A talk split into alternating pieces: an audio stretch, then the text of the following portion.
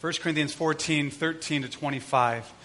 Therefore, one who speaks in a tongue should pray, excuse me, starting verse 12. Let me start in verse 12. So with yourselves, since you are eager for manifestations of the Spirit, strive to excel in building up the church. Therefore, one who speaks in a tongue should pray that he may interpret. For if I pray in a tongue, my spirit prays, but my mind is unfruitful. What am I to do? I will pray with my spirit, but I will pray with my mind also. I will sing praise with my spirit, but I will sing with my mind also. Otherwise, if you give thanks with your spirit, how can anyone in the position of an outsider say amen to your thanksgiving when he does not know what you're saying? For you may be giving thanks well enough, but the person is not being built up. I thank God that I speak in tongues more than all of you. Nevertheless, in church, I would rather speak five words with my mind in order to instruct others than 10,000 words in a tongue. Brothers, do not be children in your thinking. Be infants in evil, but in your thinking, be mature. In the law it is written, By people of strange tongues and by the lips of foreigners will I speak to this people, and even then they will not listen to me, says the Lord. Thus, tongues are a sign not for believers, but for unbelievers, while prophecy is a sign not for unbelievers, but for believers. If, therefore, the whole church comes together and all speak in tongues, and outsiders or unbelievers enter, will they not say that you are out of your minds? But if all prophesy, and an unbeliever or outsider enters, he is convicted by all. He is called to account by all. The secrets of his heart are disclosed. And so, falling on his face, he will worship God and declare that God is really among you. Let's pray. Father, we are grateful that you speak to us. We're grateful that we have a book where you not just spoke one time, a long time ago, but where you speak. We believe that all Scripture is breathed out by God and profitable. And so, this text for us this morning, it is your God breathed word to us. And it is profitable for us. And so, I pray that you would cause us to benefit greatly today from this passage, from your word. Father, I pray that your Holy Spirit would come and be our primary teacher, that our hearts would be opened, that our minds would be opened, that as the psalmist prays, you would open up our eyes that we would see wondrous things in your word. In Jesus' name, amen. Isn't being a Christian the most amazing thing? It is absolutely the greatest reality in the universe. And um, often, especially if you've been in church for any length of time, we lose sight of this. But it is astounding to be able to be a Christian. Christians believe that the Father, that God the Father, chose them before the foundation of the world, predestined them billions and billions and billions of years ago. Actually, even further back than that, in eternity past, loved them and chose them to be his children. It's amazing. One time I was talking to Silas and I said, You know how long God has loved you? He said, How long? Because I, I think he has a simple but real faith in Christ. He said, How long? I said, Forever. He's just like, I don't even know what that means. But for Christians, we believe that God has loved us forever. To be a Christian is, is to be someone who has been redeemed by the precious blood of Jesus. As Reed said, as we sung about in so many of our songs, but our sins being removed as far as the east is from the west. The wrath of God against us was quenched in Jesus so that there's no longer any for us anymore, ever. That is amazing. To be a Christian is someone who is indwelt by the Spirit of God now. In fact, Galatians 4 says that God has sent the Spirit of adoption into our hearts. So He is the Holy Spirit. He's a spirit of adoption. So He makes real to us this reality that we belong to God. We are in God's family. And we are in God's family forever. He does not let any of His children go. The Holy Spirit has come and sealed us as part of God's family. And now that we're part of God's family, the Holy Spirit puts us to work. Now, we're, we do not work in order to become part of the family, but now that we actually are part of the family, by God's grace alone, He puts us to work. He puts us to work to love and bless and be outward focused and serve and minister to others. It's amazing. Ephesians chapter 2 verse 10 says that we are God's workmanship. We are his handiwork, created in Christ for good works, which God prepared beforehand that we should walk in them. So God has good works for us to do. God has work for us to do. Not to earn anything from Him, but because He has already set His affections and His love and lavished His grace upon us. And the Holy Spirit empowers us for the work that God has for us. He gives us abilities. He gives us power. He gives us strength. He gives us what Paul calls gifts. The word gift that's used many times in 1 Corinthians 12 through 14 is the word charisma. It, it's, it's from the same word that we get the word grace from. So these are grace gifts. These are gifts that we haven't earned, we haven't done anything to deserve them. God gives them to us so that we can be part of building up the body of Christ. These gifts are not just things from the Holy Spirit. We talked about this uh, maybe five or six weeks ago. They're not just like things. It's not like a gift under the present that's over there that God gives us. But these gifts are, Paul calls them manifestations of the Spirit.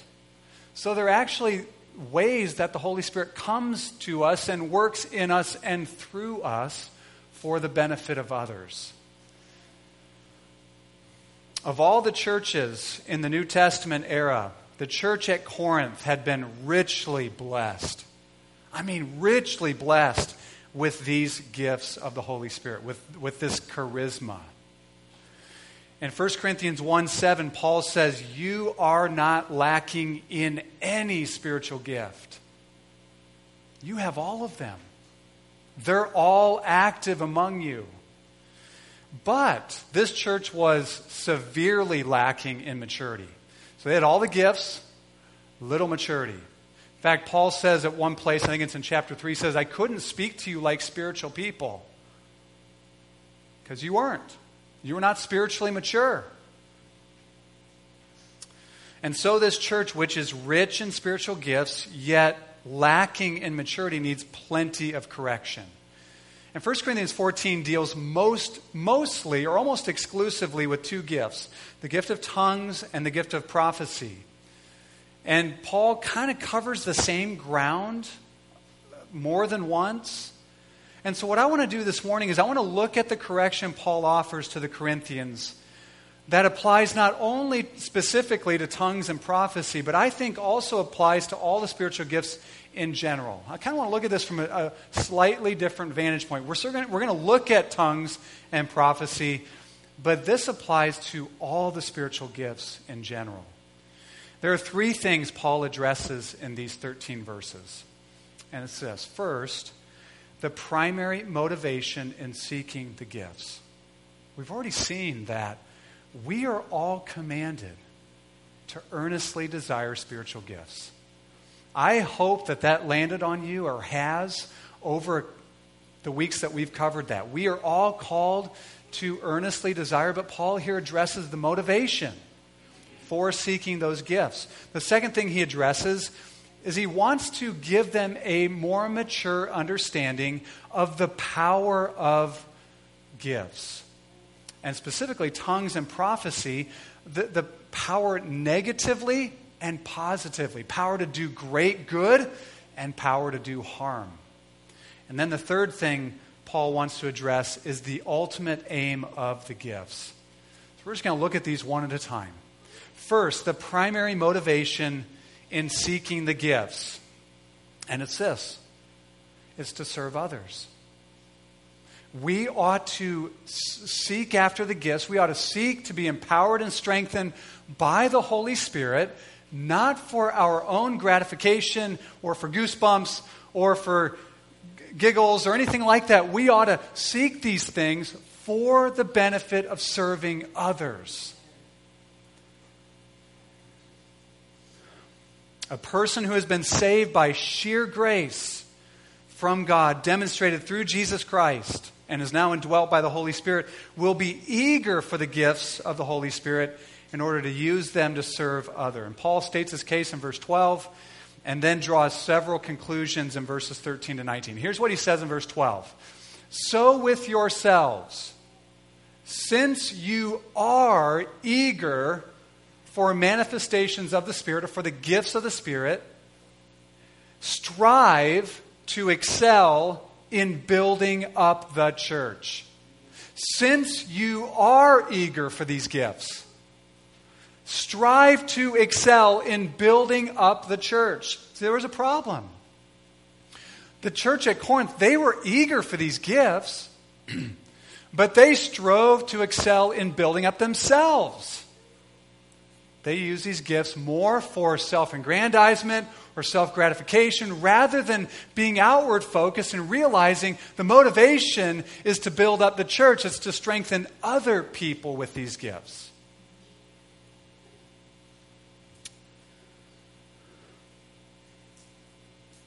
The church at Corinth did have an eagerness for the gifts of the Holy Spirit, which is awesome, right? He says, he recognizes this and he says, since you are eager for manifestations of the Spirit. and It goes back to what Paul said uh, earlier when he talks about that the gifts are manifestations of the Holy Spirit. He says, since you are eager for these things, he assumes that they have a certain level of eagerness for the gifts. I think he has good evidence for that. Do you? Do we have an eagerness? Do we seek the Holy Spirit and His strength and maybe even specific gifts? I would love if there were people laboring in prayer that God might give them or others in the church gifts of healing or the gift of prophecy in order to strengthen the body. The problem in Corinth was that they did not have a corresponding passion to build up the church. They didn't have a corresponding passion to see other people strengthened and helped and, and encouraged. The problem Paul saw in this church was an, an inward turning desire to gratify self, not an outward facing striving to strengthen others. Here, listen to these words again. You have an eagerness for manifestations of the Spirit. And he says, since you do, listen to this strive to excel in building up the church. This is strong language. Strive. strive. The word comes from the Greek word zeteo. I mean, it's a very strong word meaning to crave. Ever crave something? I sometimes crave. I, I mean, the other night we had this Oreo cookie dessert with like this butterscotch stuff. I mean, like I crave. If I know I'm having that, I if I know that's on the menu for dessert, I crave that. Ever crave something? Paul says, strive, crave.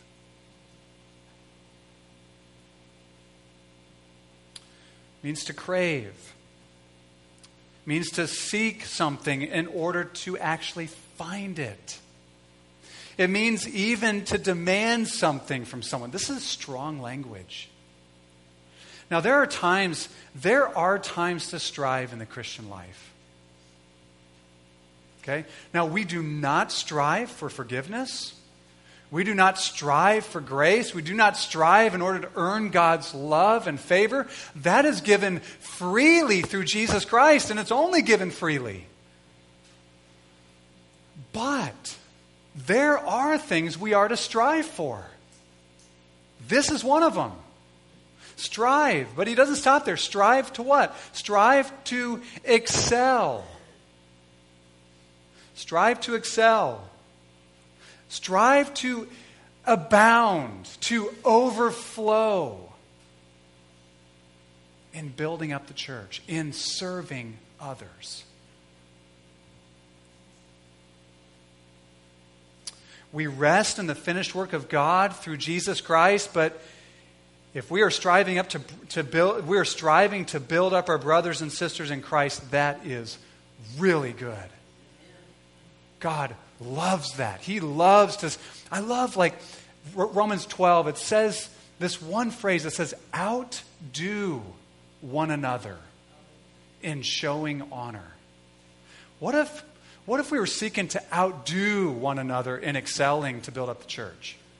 And there just was a whole bunch of people thinking, what can I do? Like, I can't sleep at night until I think of more things I can do to build up my brothers and sisters in Christ. Here's what Peter says in 1 Peter 4:10. As each one has received a gift, use it. The New American Standard Bible says employ it, put it to work. Use it to serve one another as good stewards of God's varied grace. And then it goes on to say, Let him who speaks speak, as it were, the very utterances of God. Let him who serves serve with the strength that God supplies, so that in all things God is glorified through Jesus Christ. If you have been saved through faith in Jesus Christ alone, the Holy Spirit dwells within you. He's in you. And you have been gifted. Use what you've been given to serve one another. So that's Paul's right. That's that's what that's the motivation of seeking the gifts is that we might serve others. And then Paul draws several conclusions. Draws conclusion. I don't want to say several. Uh, regarding the gifts of prophecy and tongues in verses 13 to 19. And here's basically what he says unintelligible speech does not instruct the mind, tongues, okay, unintelligible speech, tongues, uninterpreted tongues, does not instruct the mind and therefore does not serve those who hear. And so it has a limited benefit in the church.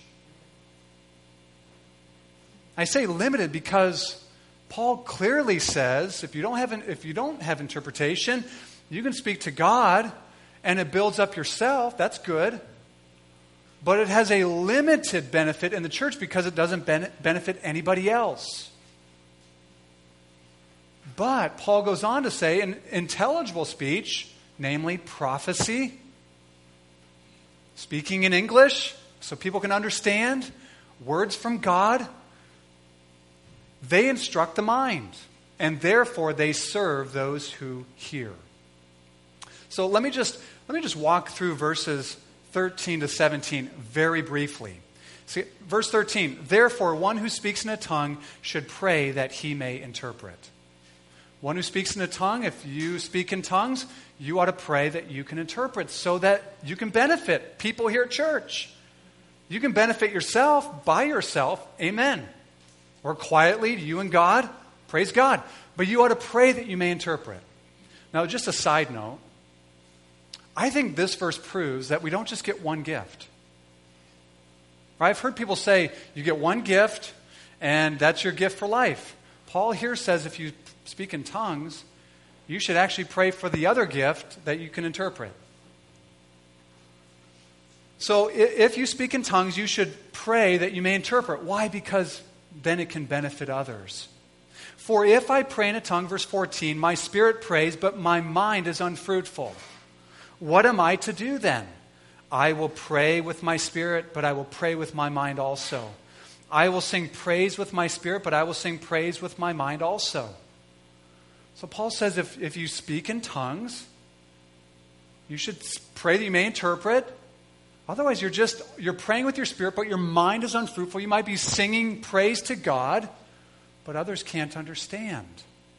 And so, for the benefit of others, we should seek interpretation or we should speak to God in our prayer language, if you will, but then speak to others so they can understand.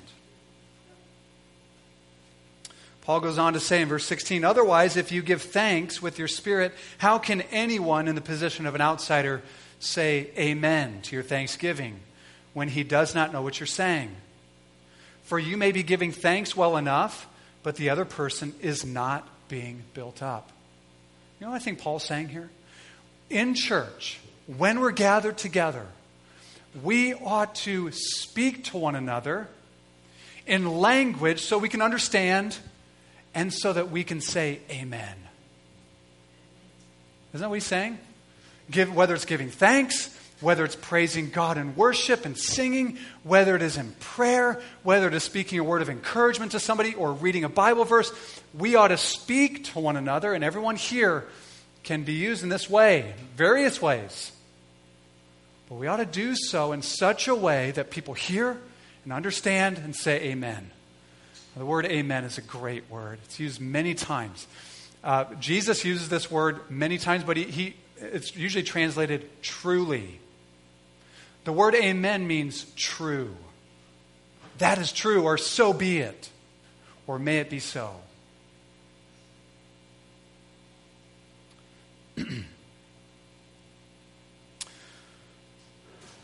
So we want to speak in such a way that when we're gathered together that those who hear us understand and could give a hearty amen to it.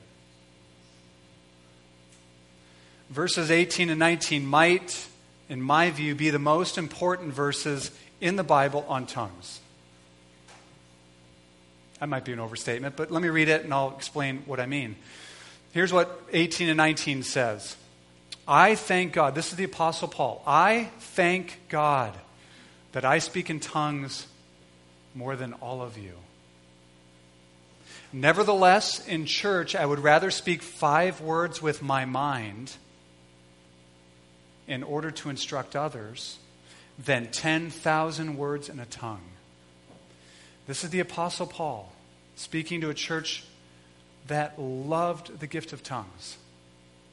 And Paul says, I thank God I speak in tongues more than all of you. Isn't that amazing? The Apostle Paul, who wrote like half the New Testament, smart guy, spoke in tongues a lot. He says, I thank God that I speak in tongues more than all of you. And yet, because there's a limitation to the value of it in the gathering of God's people, he says, nevertheless, in church, I would rather speak five words with my mind in order to instruct others than 10,000 words in a tongue. The value of tongues, Paul clearly states, he says, I praise God. I think speaking tongues more than all of you. B- to build up himself, to encourage his own heart, to speak to God. Then he says, but when we're gathered together, So I would rather say Jesus Christ died for sinners than 10,000 words in an unknown tongue.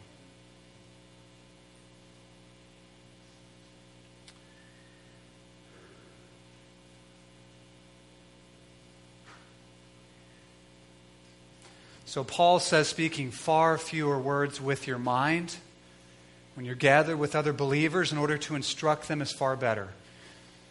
The word instruct here, I found it interesting. It's the Greek word katecheo. It's where we get our, it's where we get the word catechism or catechesis. Ever, ever heard of catechizing children? It used to be a practice for Christians for, for centuries. It was just a systematic way of teaching your children the truths of the Christian faith. I go through one with, with my kids called New City Catechism. It's kind of updated language and things like that, but it's, I mean, it's, just, it's a way of instructing the mind. laying a foundation. Paul says, I would rather speak five words to catechize others, to instruct their minds, than 10,000 words in an unknown tongue. Instructing the mind is really important, isn't it? I mean, Paul says in Romans 12, verse 2, he says it's, it's the, the, the, the renewed mind that brings transformation. He says, Do not be conformed to this world, but be transformed by the renewal of your minds. So we grow as our minds are renewed. So let me ask you are you eager for gifts of the Spirit? And if you're not, if you're, if you're kind of passive, you're like, ah, then ask God to change your heart. Are you passionately seeking after them? If, if you are, then good. Take the next step and strive to excel in using what you have been given to serve the good of others. Number two, second thing Paul addresses here is he wants to give the church at Corinth, he wants to give them a mature understanding of the power of spiritual gifts, both negative, negatively and positively, to do good and to do harm. That might sound strange, but I think it's very instructive what he tells us here. Paul essentially says, You, talking to the Corinthian church, you need to grow up in your thinking about the gifts of tongues and prophecy.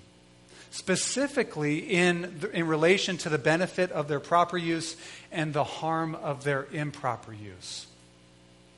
Here's what he says in verse 20 Brothers, do not be children in your thinking be infants in evil, but in your thinking be mature. There it is. He says, guys, you got to grow up. You got to grow up in your thinking. The, the word thinking here conveys much more than just individual thoughts kind of rolling through our head from time to time, right? That's probably not so much thinking. It, ha- it, it has to do with the faculty of perceiving and judging right and wrong, good and evil, black and white, light and darkness. Paul says, don't be children in perceiving good and evil. Be mature, grow up. Really, what Paul is saying in this context is in perceiving and judging how particular gifts should be used, think like a grown up. And the church at Corinth really needed this correction. God wants us to think and act like grown ups. Not little children, I suppose. and I, I think that's great. He doesn't want perpetual toddlers running around the church you know, 40 year old, you know, 40 years, you know, believing in Jesus for 40 years and still living and thinking like a toddler. He doesn't want us, he doesn't want that. He wants us to grow. Verses 21 to 23, Paul shows the Corinthians how they need to grow up in their thinking. And, and here's, here's the gist of it. And I'm going to just kind of lay it out, what I think he's saying, and then go back and show you why I see it that way. Here's what I think Paul is saying uninterpreted tongues, which is unintelligible speech in the church setting, is a negative sign for unbelievers. It's a sign for them, but it's a negative sign. While, when, when he says un- unbelievers or outsiders, I think he means non Christians while the gift of prophecy used in the church setting or in the church is a sign positively for believers, for Christians. We see this in verse 22. Here's what Paul says Thus, tongues are a sign not for believers, but for unbelievers, while prophecy is a sign not for unbelievers, but for believers. So, how, do, how, is, how is tongues a negative sign for unbelievers? How is it a sign of something not good for unbelievers? And I think Paul is talking about a legitimate gift a gift of speaking in tongues, speaking in unknown languages, which is meant to be between us and God unless there's interpretation. Well, first in verse 21, Paul quotes from Isaiah 28. Here's what he says. He says, It's lit, written in the law, by people of strange tongues, and by the lips of foreigners will I speak to this people, and even then they will not listen to me, says the Lord. When he quotes Isaiah 28, he's quoting a judgment passage. Israel is about to be run over by Assyria. Jerusalem is about to be besieged by this people of strange language, these foreigners who would speak another language. Then, verse 23, I think, makes abundantly clear that tongues speech to un, or uh, with, with unbelievers gathered with us is a negative sign. Verse 23 says this Therefore, if the whole church comes together and all speak in tongues, and outsiders or unbelievers enter, will they not say that you are out of your minds? And the answer is yes, they will. they will. say, what is going on here? I think I've come to the wrong place.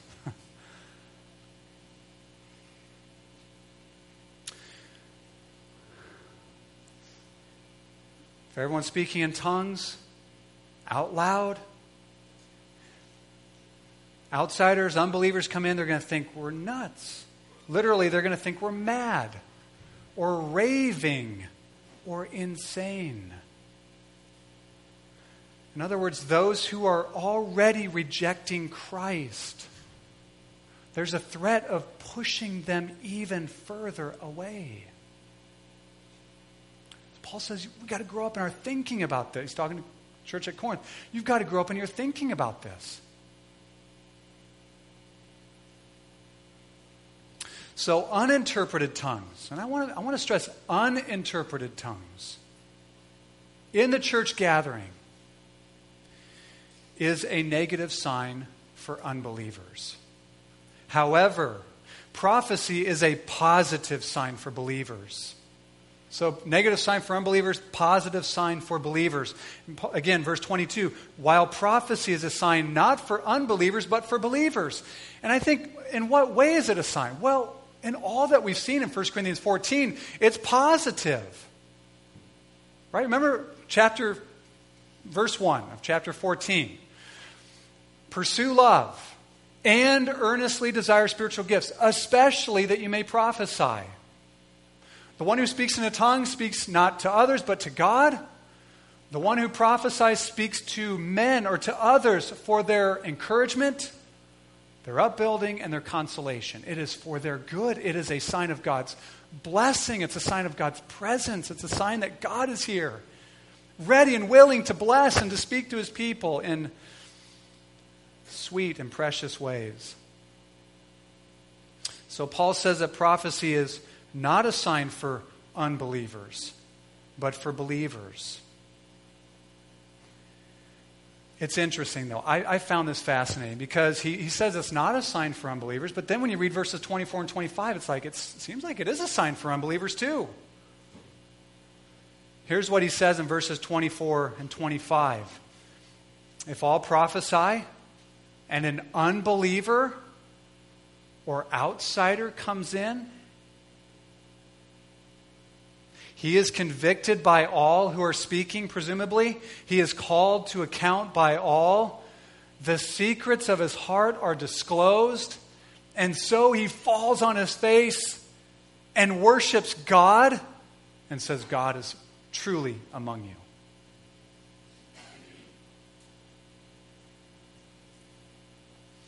So, it's a sign, positively, prophecy that is, for believers, but wow.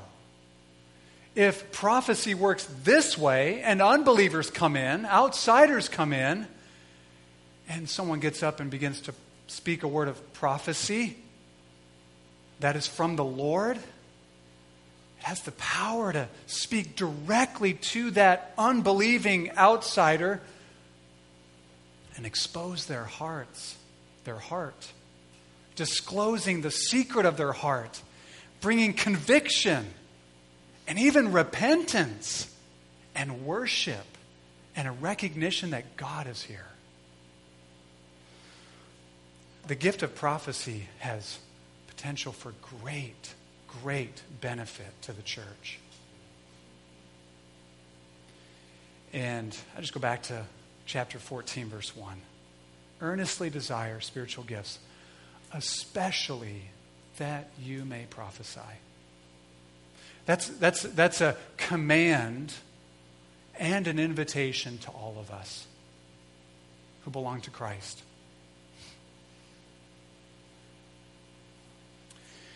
The last thing Paul addresses in these verses is the ultimate aim of the gifts. And again, we see that also in verses 24 and 25. What is the ultimate aim of the gifts? So the motivation is to serve others. We need to, we need to grow, grow up and mature in our way of thinking about how the gifts are powerful for good and harm. But what is the ultimate aim of the gifts? Worship. The ultimate aim of the gifts is worship. Verses 24 and 25 again, unbeliever comes in, pro- prophecies are spoken, he's convicted, he's called to account, secrets of his heart are disclosed. He falls down and begins to worship. When the gifts are generously given as we seek God for them, I think it will, it will take us in the direction of deeper, more glad hearted, more free, more reverent, deeper, more profound worship. Be a sense that God is here among us. And God is speaking to us, and God is working in and through his people here in this place. The Holy Spirit is manifesting himself through more and more people. And people are being blessed, encountering God, and lifting up their hearts and their minds and their voices in worship. The ultimate aim for Paul in everything is worship. Isn't it? In chapter 1 of 1 Corinthians, he's writing to the same group of people. After he just, he just unloads on them the glories of the cross of Jesus Christ, he says, Let the one who boasts boast in the Lord. Let the one who glories, let the one who exalts, let him exalt in the Lord. In chapter 10, Paul says, he just kind of opens it up. He says, Whether then you eat or drink or whatever you do, do it all for the glory of God. It's all about worship. Because he's worthy of it. Because that's where we find our, what's uh, the, the Westminster Shorter Catechism, the chief end of man is to glorify God and enjoy Him forever. That's what we're made for, is to glorify God and to worship Him and to enjoy Him. Or maybe just put it this way to, to go from one degree of glory to another in our worship of God forever and ever. Because He's worthy of it. The ultimate aim of the gifts is worship.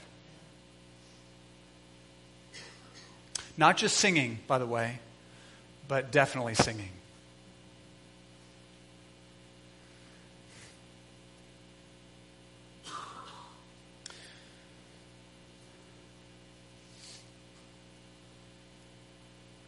Lovers of God who love to worship Him also love to bring more and more people into the glad worship of Him lovers of God who love to worship Him. they want to see more and more people brought into this glad worship of Him. So, I say it again. What about you? Do you long for the gifts? If, if not, ask God to align your desires with Him. And add this phrase Lord, do whatever it takes to align my desires with yours. Do whatever it takes. And then seek with great passion, crave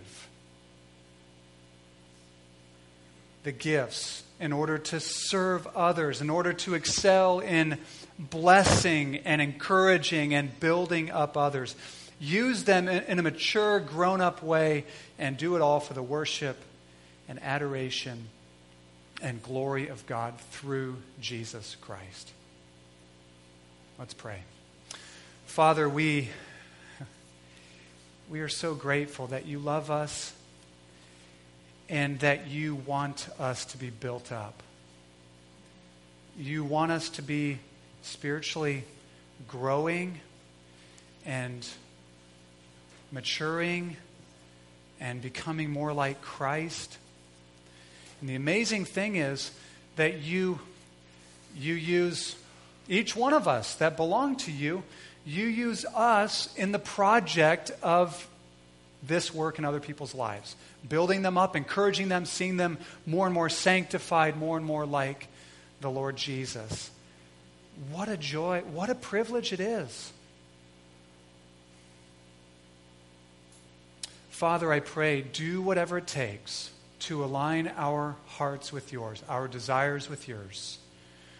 That we would pursue and desire and long for the gifts all of them to be poured out or given to people in the church, that we would strive to excel, to build up the church, to bless others, to serve others, that we would grow up in our thinking about how these gifts are powerful for, for good and even for harm, and that, that you would get all the glory, that we would be drawn into deeper more glorious worship of your great name. In Jesus' name I pray. Amen. Stay seated, please, if you would. We're going to close our service with the Lord's Supper. And I just want to I want to I want to leave you with a thought this morning and just piggybacking off of the message. I want to take that that first thing that Paul addresses, right? The motivation of seeking the gifts is to serve others. What if you find yourself just not wanting to? I don't want to serve others. Maybe it's because uh, you think, I don't have time, or it seems too demanding. Or maybe it's someone here thinks they don't deserve my service. Wow. Or maybe someone here says they won't receive my service. They won't receive it from me for whatever reason, you just find yourself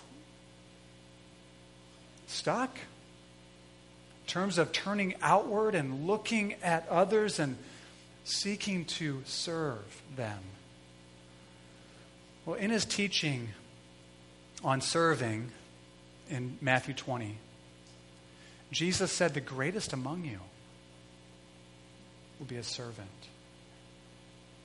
Actually, he says if you would be great, you must be a servant. And the greatest among you will be slave of all.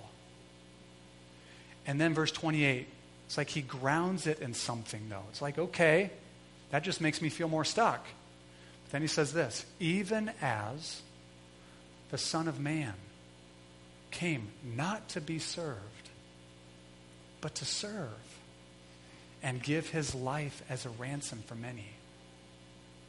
You see, when that lands on us, it changes everything. When the Holy Spirit takes that truth and drives it deep into our hearts, all of a sudden, all of those excuses and all those what seem to be strongholds, they just, maybe not instantly, but begin to be pushed out by this wonderful truth. Let me just very quickly, phrase by phrase. He came not to be served, but to serve.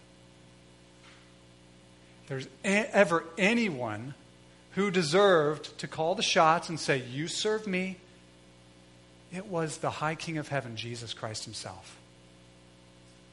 And yet he came not to be served, but to serve. Remember John 13? After dinner, he put on, took out his, took off his outer garment, put on this, this apron thing, and sat down and began to wash his disciples' feet. He came not to be served, but to serve. Next phrase. And to give his life. The word give. It wasn't mainly taken from him, he gave. He gave his life to give. The fact that he give, it is a gift only for the undeserving. If anyone thinks they deserve it, it's not for them. It is a gift for the undeserving. Next phrase, as a ransom. He came not to be served, but to serve and give his life as a ransom. His life was the ransom payment. His life was the payment. He, he needed to be slaughtered for our sins. And he was. Last phrase, for many. He came not to be served, but to serve and to give his life as a ransom for many. That word for is so pregnant with meaning. He gave his life as a ransom on behalf of or in the place of many. In other words, Jesus took my place. Jesus took your place. He took what you deserved. You, you deserved, and I deserved, to have the wrath of a holy and good and righteous God poured out on us. And yet, his life was given as a ransom for many. Who's the many? Whoever's trusting in him alone for salvation, in him alone for salvation.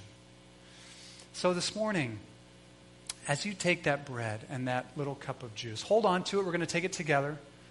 But I want you just this phrase He came not to be served, but to serve, and to give His life as a ransom